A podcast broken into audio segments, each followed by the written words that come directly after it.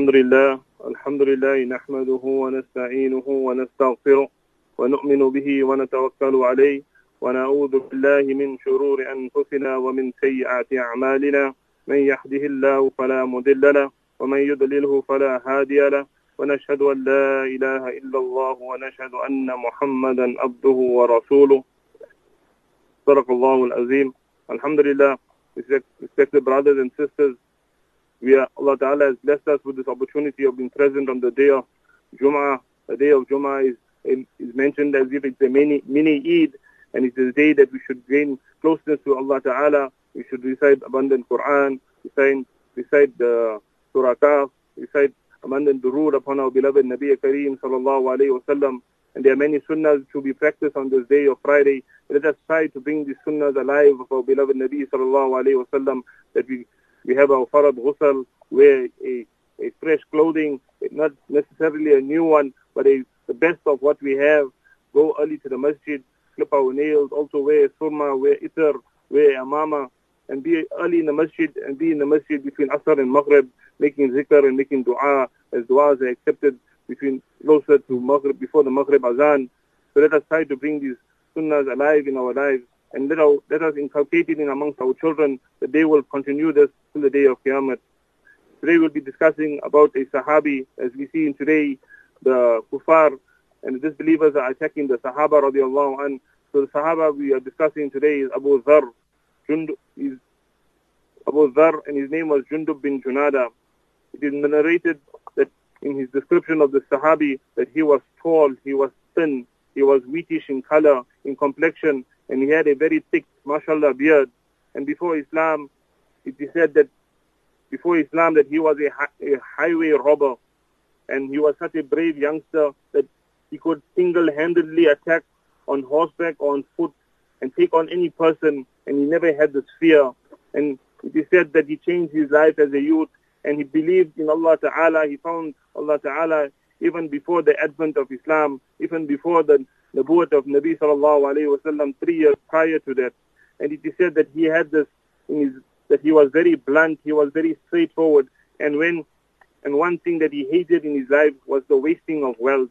And in today, we, in today's time, we see that the splurging of wealth on unnecessary things, we should realize that every cent that we spend, we are answerable for. And what we do not spend, we are not answerable for.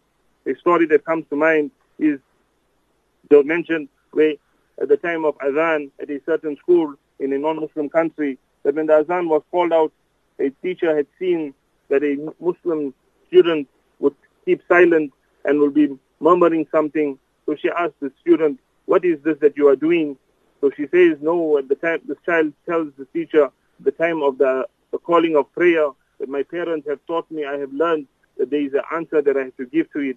I have to give this respect to this Azan.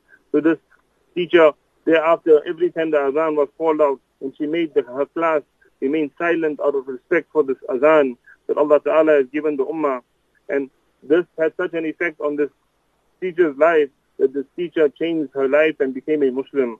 So through the efforts of one child, the efforts of one child, Allah Ta'ala brought someone to the to the deen of Islam. So that is how important it is that we need to inculcate the deen of Islam in our children, that we need to make the maktab important in the children. And in today's time, as parents, we are giving importance to the child's secular education and not the madrasa. We feel that it's too expensive or no, my, my child's school comes before and not madrasa, but rather it is the madrasa that will carry us to the day of Qiyamah, that madrasa that will be in my child, that will protect my child's iman. Rasulullah sallallahu alayhi wa mentions regarding Abu Dharr's fruitfulness that the sky has no shade, has not shaded, and the earth has not carried a person more truthful than Abu Dharr radiallahu anhu. It is mentioned under the kindness of neighbors and the honoring of the guests. It is mentioned that by Isa bin Umaylil radiallahu anhu narrates from a person who had seen Abu Dharr that he should milk his goat every evening and that he would first before partaking of this milk, this fresh milk, he will first go and give it to his neighbors to have a drink, to have some milk, and after that he will give it to his guests. And whatever remains, that's what he will have. And if there was nothing remaining, then he will go go to sleep hungry. Abu Dharr radiallahu anh narrates that my beloved friend Rasulullah sallallahu alayhi wasallam instructed me to do seven things. And let us try to bring the seven things that this beloved friend of, of Abu Dharr, who is our beloved Nabi sallallahu alayhi wasallam, had given him these advices to love the poor and remain close to them, to look at those who lower who are lower than you in worldly wealth, and not to look up to those or look at those who are higher than me in wealth. He instructed me to join family ties even if they turn their backs on me. My respected brothers, we take from this in today's time, we see how many brothers are not talking to brothers, how many father and son are not talking to each other, and brothers and sisters or mothers, we shouldn't, whatever it may be, no matter how petty it might be, we have to forgive, forgive and forget, carry on, bring muhabba, bring the community together, and do not break family ties. He instructed me to never ask anyone for anything, but rather ask Allah Ta'ala.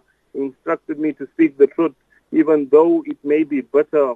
He instructed me to not allow any person's rebuke to prevent me from fulfilling the order of Allah Ta'ala. He instructed me to recite the seventh one, La hawla wa la quwwata illa billah, in abundance as these words are from beneath the treasures of the throne of Allah Ta'ala. Sa'id bin Ata radiallahu anh narrates the following from his father that I once saw Hazrat Abu Dharr radiallahu anh performing salah while wearing only a lower garment. And I said to him, do you have no clothing besides this sheet? He replied, if I had another sheet, I would wear it. I replied, a few, the Sahabi narrating it says, I replied, that a few days ago I had seen you wearing two pieces of cloth. He replied, I gave it to a person more in need than I. My respected brothers, we take from this hadith regarding Abu Dhar that even though he had two pieces of cloth, he gave it to someone more in need. So in today's time, Alhamdulillah, Allah has blessed us with many clothing. We should take the opportunity to go through our cupboards and take out what that we are not wearing and give it to to give it to the poor and the needy, those who are in need of it. Jafar bin Burqan narrates that Ghalib bin Abdul Rahman met a person who mentioned if all the items in the home of this Sahabi Abu Dhar had to be gathered, the shawl of this person, indicating to a person next to him, would be more valuable than all those items combined. And I do not think all of that equal to even two dirhams not even to two coins, two gold coins.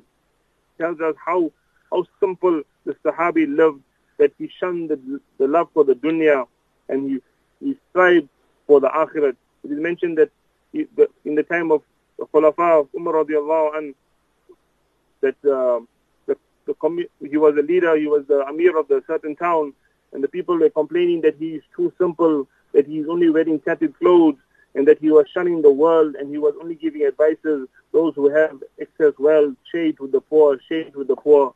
That the people could not take that he, he did not love this world. And it is mentioned regarding Abu Dhar accepting Islam that when he heard regarding the final messenger of Allah that he first sent his brother to search for him and after his brother came back and said all that he had seen regarding Nabi sallallahu alayhi wasallam, Abu Dhar himself traveled to Medina and he waited in the masjid for Nabi sallallahu alayhi wasallam for three days. And each day, at the end of the day, Ibn Ali radiallahu anh took him home as a guest. And he never said a word, not fearing that there were enemies around him in Makkah who will attack him. And then after the third day, Ali radiallahu anh asked him, what have you come for? He says, Oh Ali, swear to me that you will not expose what I have come for. And he tells Ali radiallahu anh that he has, come, he has come to meet the final messenger of Allah sallallahu alayhi wasallam. Ali radiallahu anh takes him to Nabi sallallahu alayhi wasallam and upon meeting Nabi sallallahu alayhi wasallam he proclaims Islam. The Nabi sallallahu alayhi wasallam advises him to go home, invite his people to the deen, and to remain there till further instructions.